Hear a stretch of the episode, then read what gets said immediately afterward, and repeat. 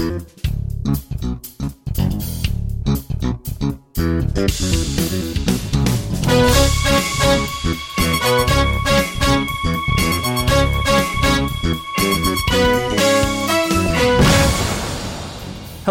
and welcome to the podcast of Tech EU. This is our episode number 134, recorded on September 9th, 2019. If you are listening to us on iTunes, please take a minute to leave us a review. This will help others find the show. Today we will talk about the potential new largest startup campus in Europe, an overview of mobility news, an ethical European smartphone, history of ringtones, and much more. We will also run a conversation with Ditte Rude Moncur, the Chief Data and Digital Officer at the Danish Growth Fund. I am your host, Andrii Degeler, joined today by our research lead, Natalie Novik. Hey, Natalie, how's life? Hi, Andre. It's going really great. And this is a very special podcast for us because it marks the one year anniversary since we took over the Tech EU podcast. True. What Damn, do you think? I totally forgot. I said I said it last week after we recorded and totally forgot. Oh my god, no, this this is great. I'm I'm very happy that we we started uh, doing this. I, it's been it's been a great year and we have lots of plans uh, in front of us. So Natalie, thank you so much for uh, being around for for this long as well. Yeah, it's been a lot of fun and I've really enjoyed it. And before we dive in today, a quick shout out. Today's episode is kindly sponsored by the O'Reilly Software Architecture Conference that is coming to Berlin on November 4th to November 7th. The conference is the only conference that focuses exclusively on software architecture and the evolution of that role. Learn the tools, techniques, and leadership skills that both aspiring and veteran software architects need. Listeners of the Tech.eu podcast, as usual, can get something extra and that that would be 20% off of most passes to software architecture conference. Use the code TechEU20 during registration on o'reillysacon.com slash tech. That is o'reillysacon.com slash tech and the code is TechEU20. Now let's move on to the stories that we have chosen from last week. So mine is uh, a short one, reasonably short one that is, and uh, uh, from the news of last week, it seems like the game is on for European startup campuses. The Helsinki-based Maria Zero One campus announced last week that it has very ambitious expansion plans, and the final goal is to become the largest startup campus in Europe, that is larger than the current leader, uh, Station F in Paris. And Maria Zero One also introduced a new CEO uh, named Ville Simola, who is a veteran of the local ecosystem. Uh, he co-founded and used to manage, among other things, the startup Sauna Accelerator, uh, which uh, has done a lot of uh, great things for the local ecosystem. So currently, Maria Zero One claims to be the largest startup campus in the Nordics. It occupies 10,000 square meters across several buildings that used to be a hospital complex close to the city center of Helsinki. I have been to the place. I think it's it's really nice. I really like the buildings themselves. They're I think from 1800s or something it's a really interesting place for a startup campus to be. So right now the place is home to 120 startups and scale-ups, uh, 12 VC funds, and a few ecosystem organizations. In terms of people, uh, Maria Zero One currently has some 1100 members. So uh, here is how Maria Zero One sees the expansion uh, time frame. That that's what was presented uh, last week. So by November this year, that is before the Slush conference, it plans to bring the available space to twenty thousand square meters. That would effectively double uh, what they have right now. And by the way, there is actually a connection between uh, the Slush conference and the Maria Zero One because the campus itself is co-owned by the Slush conference and the city of Helsinki and the Helsinki Enterprise Agency. So this first phase of the expansion due in November will be done by renovating more buildings in that same old hospital complex. I think it's actually like one big wing of one of the buildings. And I hope to be in Helsinki for the conference and visit the new buildings and I will certainly report uh, back on that. Natalie, I hope you will be there too. Do you already know if you're coming? I'm not sure yet, but I would love to join you. Yeah, let's hope so. Now, after that, after November, uh, there is uh, the actual big plan that's coming in, and that involves construction of additional buildings uh, next to the existing ones. So by 2023, Maria 01 wants to add uh, another 50,000 square meters of space to house 500 startups and 4,500 people on top of what it houses right now. So in total, after 2023, Maria 01 will have 70,000 square meters of space, and more than 600 companies uh, in there, and almost 6,000 members. That's the plan. And that would be double of the size of uh, Station F in Paris. However, interestingly, the French campus uh, claims to house already more than 1,000 startups, which is much more than the numbers planned by Maria 01. And as far as I understand, uh, the difference here is that Station F also has a bunch of acceleration programs running in-house, which attract a lot of early stage teams, which may or may not uh, stay in uh, Station F forever. And that's where this discrepancy may be coming from. Now, what I was thinking about though, and uh, I don't have a ready answer, so Natalie, I do hope that you can shed some light on it. You are a professional ecosystem researcher, so here is one for you. Is there actually research that would confirm the correlation correlation between the size of startup hubs and the health of the ecosystems themselves? I think this is a um, interesting question, and it's an important question with not such a concise or um, very specific answer. And I think something that often frustrates policymakers, investors, and people that are trying to build great environments for entrepreneurship is that everyone wants some specific roadmap or is looking for a certain amount of ingredients of things that go into building a place for entrepreneurs. But what approaches like this neglect to realize is that cities and regions have very differing resources, which they should leverage, and very different constraints, which they should address when it comes to improving conditions for entrepreneurial activity. So size is one measure, but it's not the only measure that counts. So when Maria Zero One's news came out, I've seen a lot of people in my network, especially those that I respect, come out pretty forcefully against this new development. The critiques were specifically about a quote unquote obsession about building Europe's largest startup campus, almost in an attempt of building something of a startup Disneyland.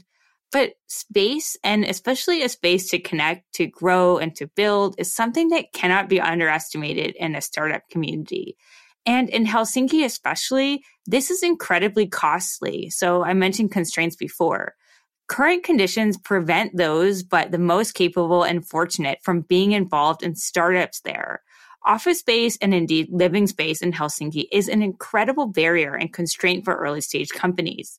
So having more space to work and space that can be publicly subsidized in some ways that can be used to put on events and to bring people together, especially a space that understands early stage entrepreneurs. This is really important. Also in Europe, we see the spectra of WeWork coming um, into more and more different cities. So in some ways, homegrown efforts have to be big, bold, and different to compete against billions of dollars of SoftBank investment. Co-working and office space also has a very tight profit margin. And in many markets, as much as I would wish it wasn't so, it really struggles. I'd always rather see options that come out of the local community rather than those that come in from abroad and try to fit their way of doing things around the local community. But that being said, I think there is a danger of having one singular place that is the only game in town for your startup community. It is my view that ecosystems work best if there are alternative offerings in a city that are in conversation with one another, that recognize that not all entrepreneurs and companies are the same and that they have different needs. In addition, if you want to be the biggest player in an ecosystem, you have to make a commitment to inclusivity and being a place for everyone. And I think this is very hard to get right.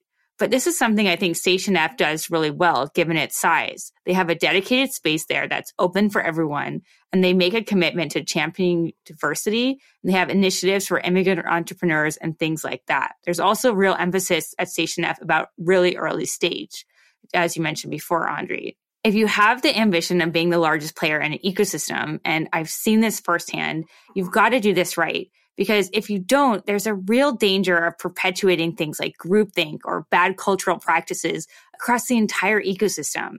Why this is hard is because sometimes it's nearly impossible to know what actually is right and what is not when business is changing all the time.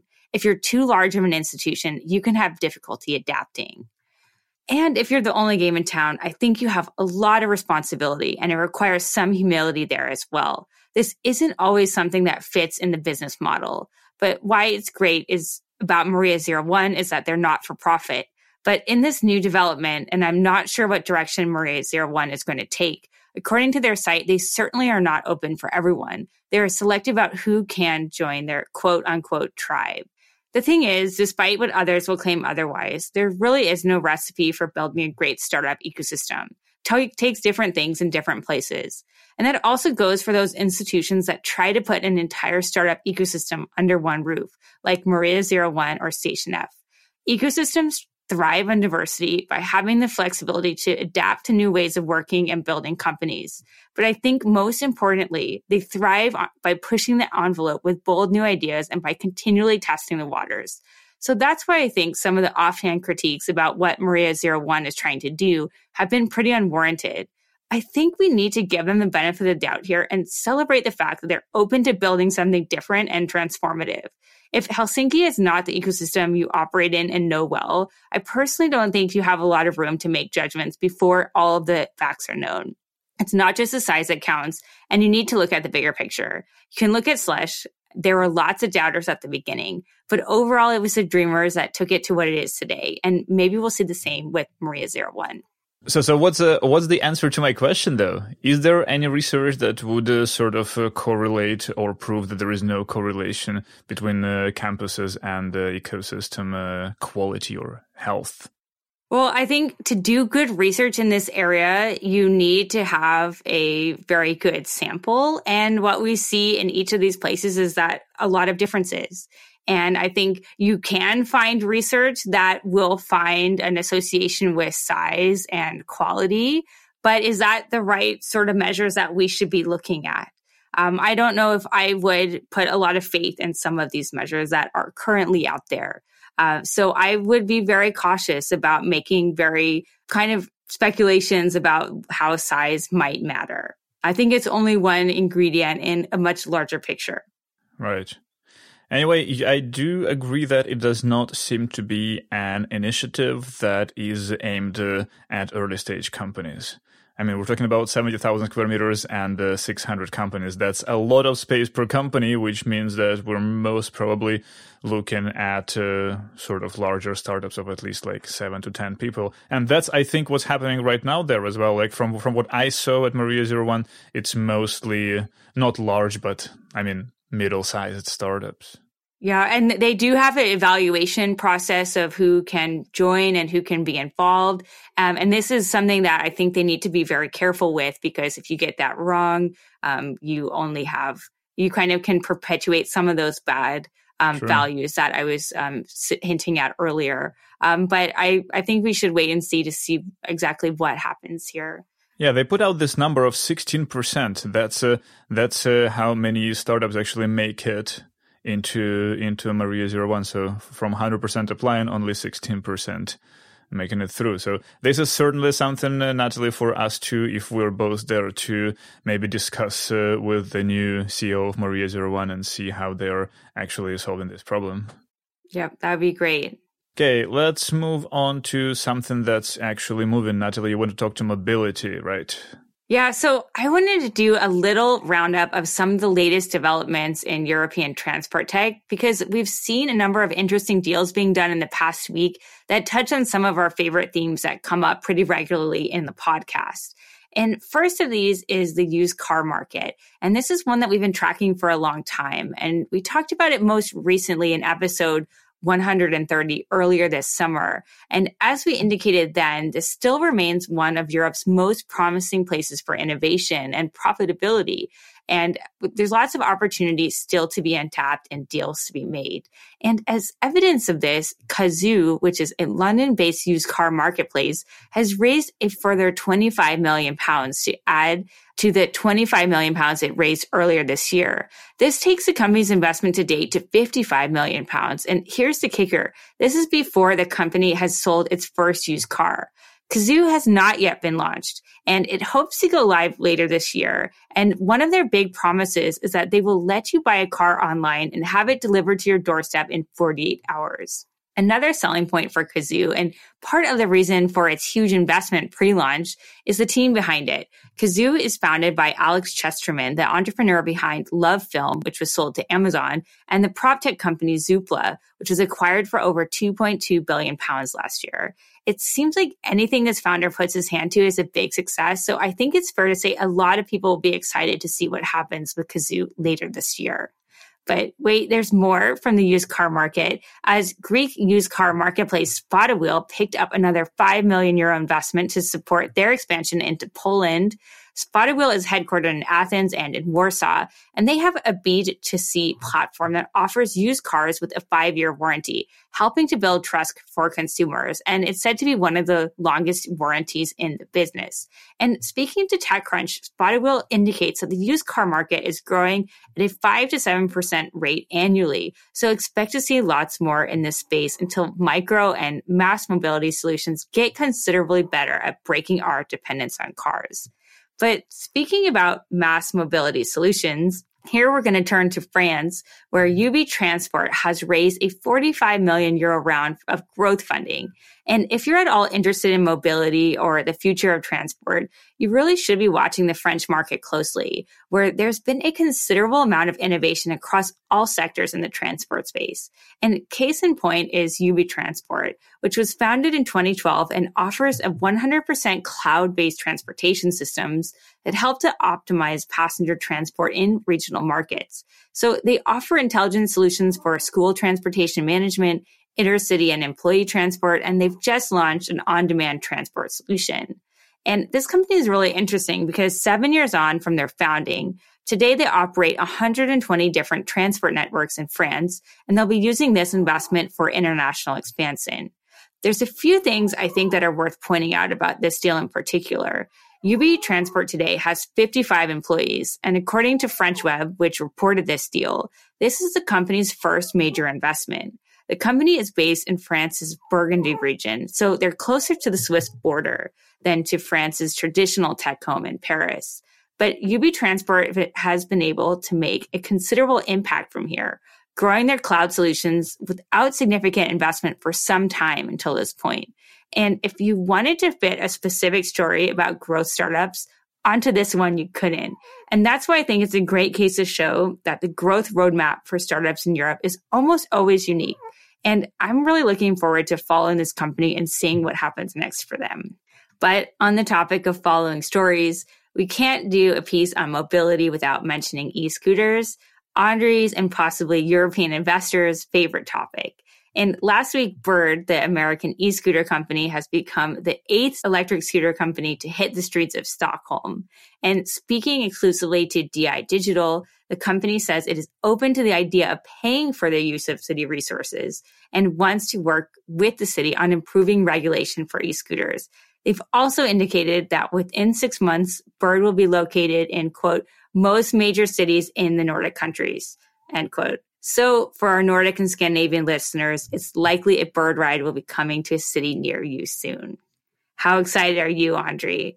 On a scale zero to ten, mm, not quite sure. can't uh, can't really say. Well, I mean, anyway, if they manage to get the their scooters to Copenhagen in time uh, for us uh, uh before we arrive there, then we just discussed uh, before the uh, recording that we might as well do a race and uh, maybe live record and live stream it.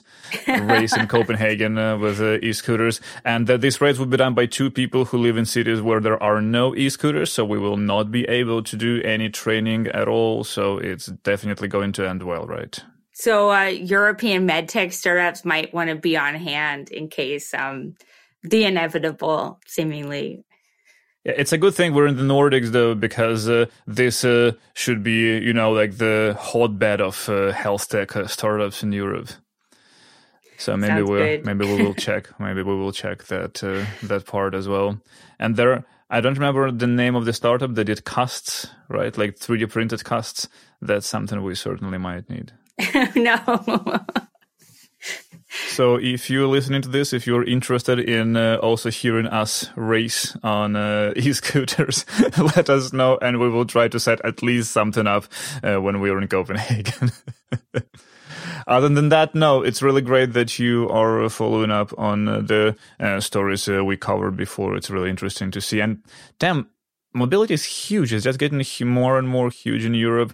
And I was thinking about the used car marketplace. It's going to be interesting. So in just a few years, I think like in five, six years, in certain countries, these used car marketplaces are going to be the only place where you can buy a non-electric car right? Because uh, like Norway and the Netherlands and a bunch of other countries are actually going to stop selling the new uh, new cars that are not uh, that are not electric, that just that are only based on fossil fuels. So I just wonder what sort of dynamics it would drive. Yeah, I'm not sure, but I think a lot of the investment is going in that direction because they anticipate that this is a market that is going to become much more exciting um, in the next couple of years. Yeah. Okay, so let's schedule another update on this uh, in a few weeks and uh, see what happens. Now, moving on through our today's agenda, let's uh, listen together to an interview that I recorded uh, in Copenhagen uh, recently at the Digital Frontrunners uh, Festival with uh, Ditte Rude Moncur, uh, the Chief Data and Digital Officer at the Danish Growth Fund. That's a really, really big organization that is focused on helping the local startups. Let's listen together and be back in a few minutes for recommendations. Hello, uh, this is Andrii Degeler uh, reporting today from Copenhagen from the Digital Frontrunners uh, Conference for Tech.eu. And uh, it's early morning uh, here, and I'm having a chance to catch up with uh, uh Ditte Rude Moncur from the Danish Growth Fund. hi, Ditte, and thanks a lot for taking the time to talk. Of course, and good morning. Did I butcher your name too much? No, no it's it's it's okay. It'll do. Great. Okay, so can you tell a little bit more about uh, Danish Growth Fund and what you are doing there?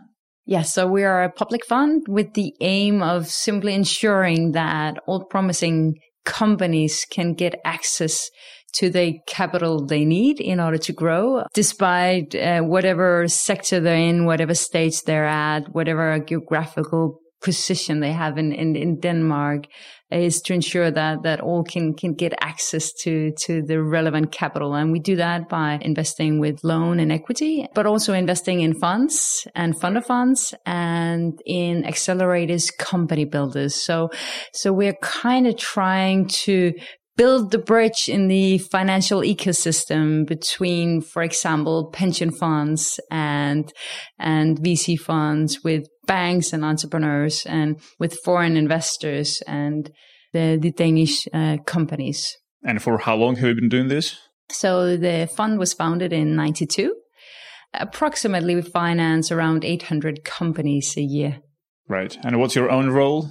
What's your day to day work like? So my role is being a chief data and digital officer. So the purpose of, of what I do and what my team do is, is making the fund becoming more digital and data driven, but also again, uh, partnering up with, with other organization companies in order to also ensure that the whole ecosystem becomes much more digital and data driven. Okay, well, this sounds this sounds interesting. And so you are a uh, public uh, government uh, governmental fund. Uh, do you actually have any particular KPIs in terms of financial returns?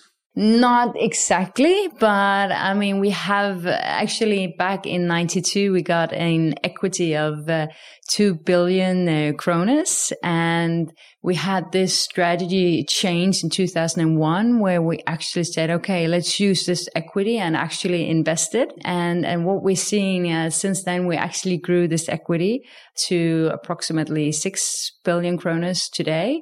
And for the last five years, we have actually made very good returns on our investments, especially some of the investments we've done with pension funds into uh, uh, venture funds and buyout funds. And, and I think it's, it's just to show that when you do the very risky investments and, and you do have the long-term perspective, you are actually able to create the returns as well. And, and every time we, we create a return, it's much, it's more money coming back to the ecosystem. And about your own investment strategy, do you normally lead the round or you co-invest uh, with the private uh, investors? So we always want to co-invest. So that's, that's also the role we are taking in this ecosystem. We always want to partner up. So when it's giving out loans, it's always in partnership with banks, uh, investments. We always try to take a minority stake and in, in partnership with other investments because that's, that's also what we see our role in this ecosystem is partnering up and, and, and having all, all actors coming together. Right. So, and the uh, last uh, thing uh, about uh, the fund itself. So it's 800 companies per year, you said. Uh, any particular focus in terms of stage or uh, industry vertical or anything else? Yeah, so we exactly we are we're trying to see okay, so so where is there is where is there a lack of capital and how can we build this ecosystem stronger? And so we do have a strong focus on on and we got a new mandate actually first of January this year uh, to uh, increasingly ensure the the necessary capital at the early stages for companies. But we also focus on having actually the whole the whole ecosystem working together from the early stages to the later stages. When it comes to segments, we do actually have a, a green investment fund. So to do the um, sustainability and uh, we are we're very much financing all sorts of companies uh, without throughout Denmark in all sort of segments. But we also do see the strength in creating and supporting these strongholds. Mm-hmm. Such as we discussed today. Um, so, so the success stories of uh, we're one of the, the first investors in Universal Robots and, and supporting that one company and seeing what has happened since. Um, when you have one, two, three companies growing very big and very successful, and the whole cluster that's actually growing out of that. So we are, we also very much looking at, so what are the strongholds we do have here in Denmark with robotics being one of them, with food tech upcoming, ed tech also upcoming and trending, with the fintech we heard about today as well. Very interesting companies growing out of that. Also, we do have a, strong legacy in, in clean tech and in biotech. So, so of course we are looking at what are the strongholds we do have in Denmark and how can we support those as well, uh, in order to, to, to have to be able to create, uh, we call them these lighthouses, the, the massive companies that are very visible and, and which are, are having all these positive effects out of in the ecosystem. Right. So uh, just the other day, I was reading your uh, older interview, I think from last year's Tech Barbecue, and uh, you mentioned something that you also talked about at the press conference today that we've just come out of. Uh, so you said that one of your goals is to keep the Danish startups in Denmark, as in uh, allowing them to uh, grow and develop in the country. So how uh, how how has that been going over the years since the last interview till today? Yeah, I think there's a lot of interesting happening uh, things happening. Um, so that's the whole purpose of Vækstfonden. And actually, you, you told, you asked me about, so what are your KPIs? Is that the financial re- return and it's actually not. The KPI is to be able to create the largest impact on the Danish society uh, when it comes to job creation, when it comes to to to innovation and so on.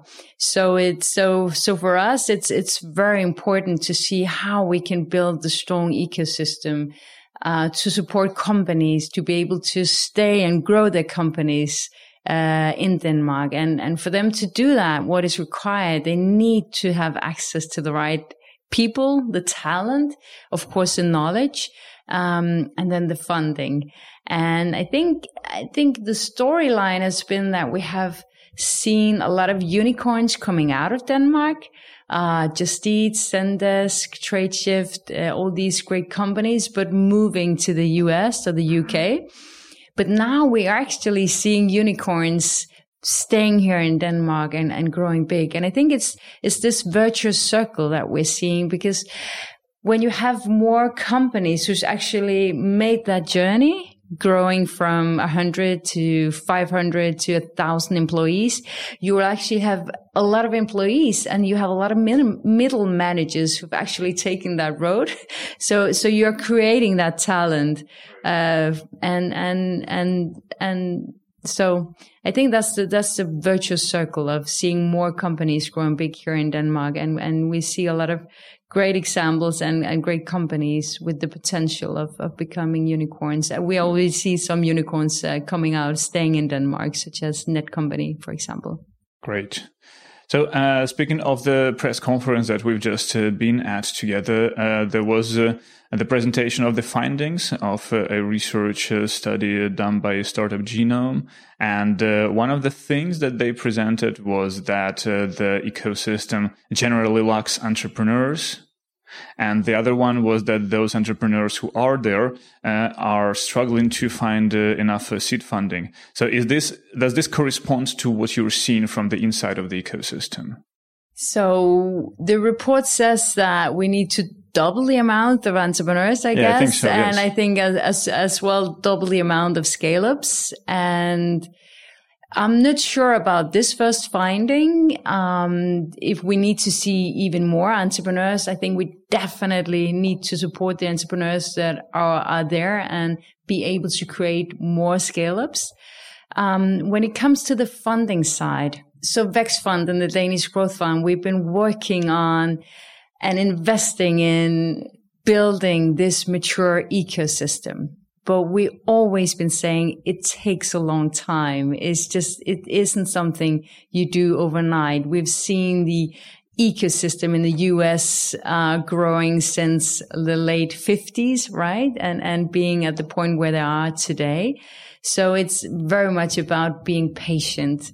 Um, but we do see a lot of a lot of great things happening with the experience uh, building among the Danish VCs and and the new VCs that are actually uh, coming out now. Um, so we see we see new uh, teams uh, raising funds, and we see the corporates also entering the market to a great extent but we're not there yet. So we, we're, we're very open. So there's, there's still things lacking in the ecosystem. And I think from our perspective, what is definitely still lacking is this later stage capital. Um, the, the funds that are patient and willing to do the very big rounds, uh, in order to keep the, the companies in, in Denmark. Uh, at the at the early stages, uh, actually, Vækstfonden just got a new mandate from January 1st here, 2019, to be able to support even even to a larger extent the access to to the early stage capital. I think the lack of early stage capital will be very dependent on the segments of, of companies. I think you'll see because we also see again more experienced business angels uh, in the Danish market and more syndication among the, the Danish business angels. So so that part of the ecosystem is also growing stronger. And I think for some companies there'll be a lot of there'll be enough capital out there because there are actually a lot of capital in the market. But I think for some segments, and I would say perhaps uh, uh, the companies that require a lot of capital, so the deep tech companies, um, for example, uh, could be biotech, clean tech, uh, the, the companies that need a lot of capital and a lot of patience. Definitely, there could still there is still a lack of, of the, the very early stage capital. And this is something that uh, uh, you would be focusing on to uh, bridge. Exactly, exactly. Right. And uh, speaking still of the uh, effort to, say, keep the companies around here, uh, the same person from a startup genome was saying that yeah, no matter what happens, uh, the best uh, talent, uh, the best entrepreneurs would most probably move around anyway. So does it even make sense to try and keep them in the country? Maybe make sense to sort of embrace the whole mobility of uh, the founders. What do you think? Well, I and I think the very key point here is this uh, to be connected globally and and to have this global mindset. So you need to know what's going on across the world. You need to have also your own entrepreneurs moving around, knowing what's going on. And I think it's, it's, uh, it's a, it's a very key point. And I think it's, it's also one of the findings of the report that we can do even better there. We have to think globally from the start you need to know what's going on. Otherwise, you'll start building a company and you think it's great and you'll have a lot of traction within the Nordic region, for example. But when you then go global, you'll meet like three competitors you didn't know about. So it's, it's, I think, I think we we have to support this this global um, connectivity, uh, obviously, and that also means that yeah, of course, talent is going to move around. We just need to ensure that we have um, the framework conditions here in Denmark so that it's possible also to to for them who wants it. Because i think a lot of entrepreneurs actually want to stay here in the ecosystem and also kind of give something back to the community right? So i think we just need to ensure that you have the framework conditions here and you you have the access to talent and you have the access to funding and how close do you think you are uh, to achieving this? I think there's still a long way to go. Uh, we're working very hard, but I, what I see is just continuous improvement. And I think because we do see these very interesting companies like uh, Trustpilot, Pleo, uh, Planday, Peakon. We have we have a lot of companies who are actually staying here in Denmark and and and raising very large rounds with a lot of focus from international investors. As I said on on the stage, actually, um, just last year we had from all the VC rounds. Um, it was uh, 50% of those where you had a foreign investor along. So I think there's there's a great interest from from international and foreign investors in Denmark, and that's definitely that's also a trend that we are uh, supporting a lot and and pushing uh, to to do whatever we can in order to attract the capital to Denmark. Right. Are there any particular uh, countries investors from which would be the most active in Denmark? Uh, I actually don't have uh, I don't have the number, but we do see great interest of obviously from the Nordic region, right. from the UK, but also from the US. That's interesting. So, last question, a bit more overarching. So, what do you think is the role of the Danish ecosystem within the European ecosystem? What's what was the positioning, let's say, of the country? Mm. Yeah, and I think that's that's very interesting question, and that's why we're talking a bit. Uh, we need this storyline, right? So, what what makes Denmark, or we can say the Nordic region, interesting?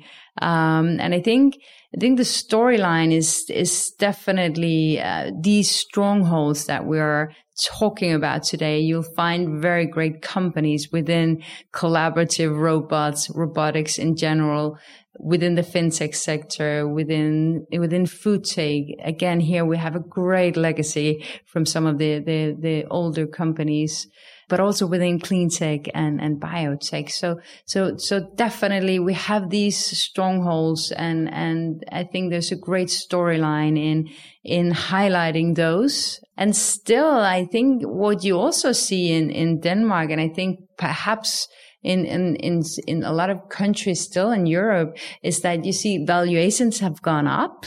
Definitely, but not as much as in the US and not as much as in the UK, perhaps. So, so you're still able to get really, um, to make really great investments in, in some fantastic startups here. Okay, thank you so much, Ditte. That was it for my questions. Uh, so have a great day today, and thanks a lot for uh, this interview. Thank you so much. It was a great pleasure.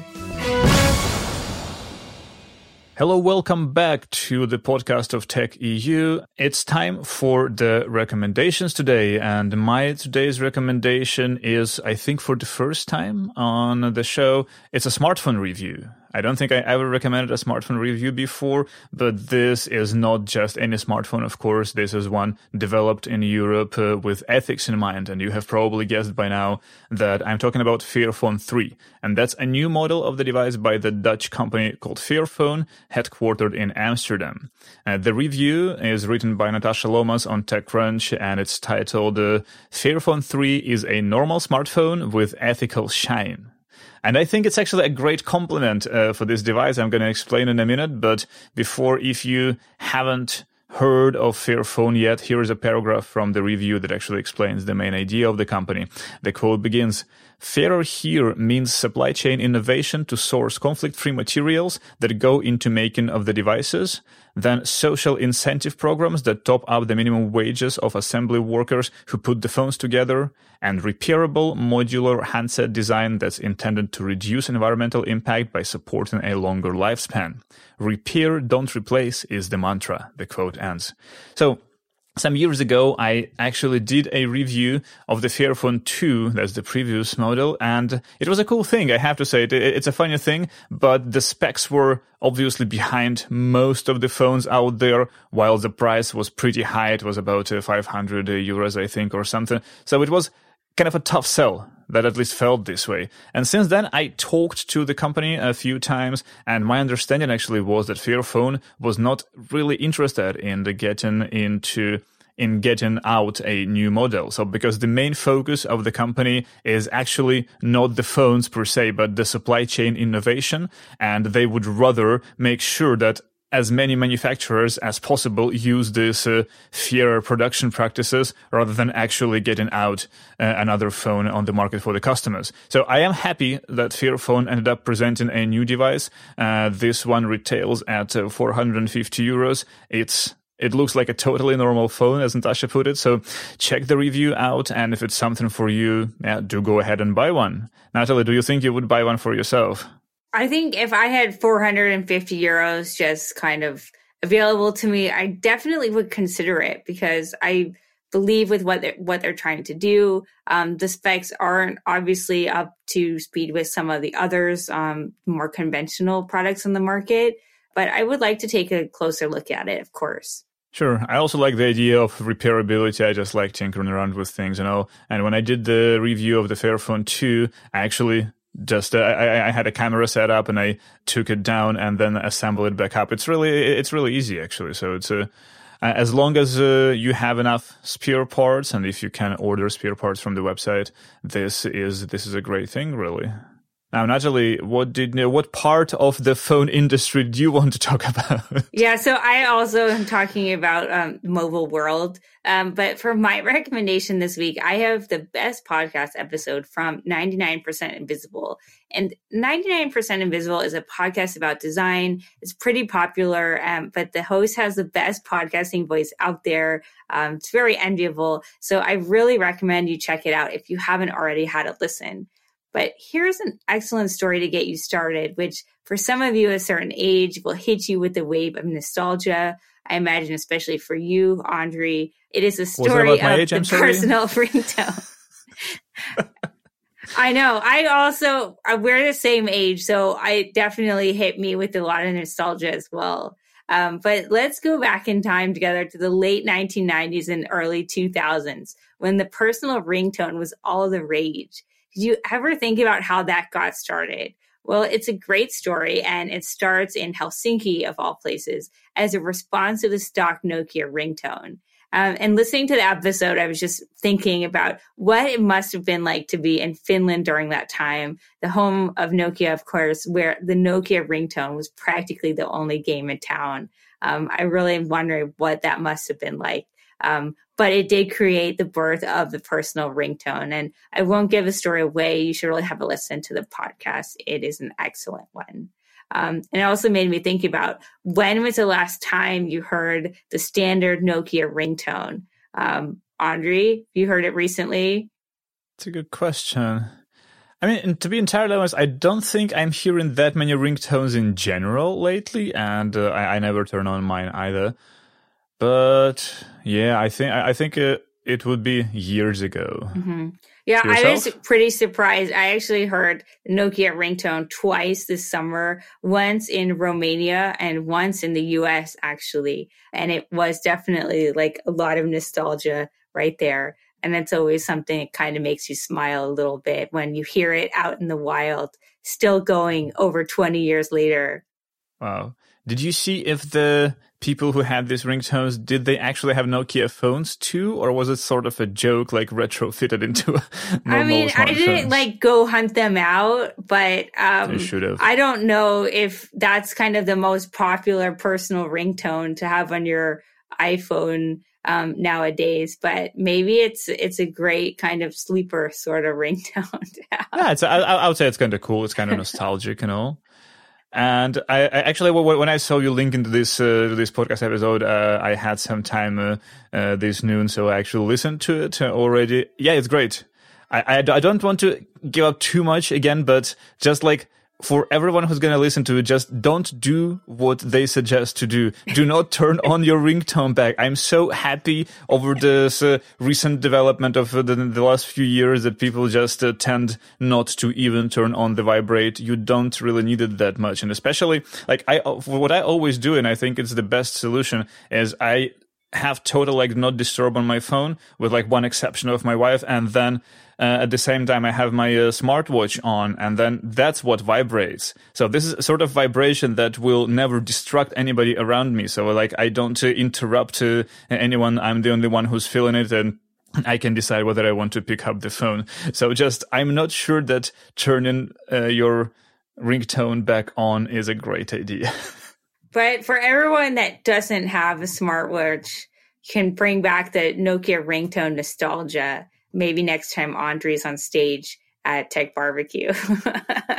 okay, okay, I'm fine with that, but only if it would be not the polyphonic version of the ringtone, but the very uh, first, uh, like uh, monophonic, I think is called the version of the ringtone. Then, then I'm totally fine uh, with hearing. I haven't heard it in ages. Also, of course, it should be produced by the actual Nokia 3310, nothing else. then I'm, then I'm fine. Right. I guess this is time for us to wrap it up for today. it was a great episode. Thank you, Natalie, for this. Uh, that's it for us. I hope everyone enjoyed listening to us today. If you did, please do tell a friend or colleague about the show and follow our updates on Twitter at tech underscore EU. If you are not a subscriber yet, do subscribe today on wherever you get your podcasts. Audio engineering for this podcast is done by SoundPulse. That is sound-pulse.com. Please feel free to email us with any any questions, suggestions, and opinions at Andrii at TechEU and Natalie at TechEU. Natalie, thanks again for joining today. Looking forward to seeing you soon. Yep, me too. Thanks so much for having me. Thanks for listening. Enjoy the rest of the week and talk to you next Wednesday. Bye bye.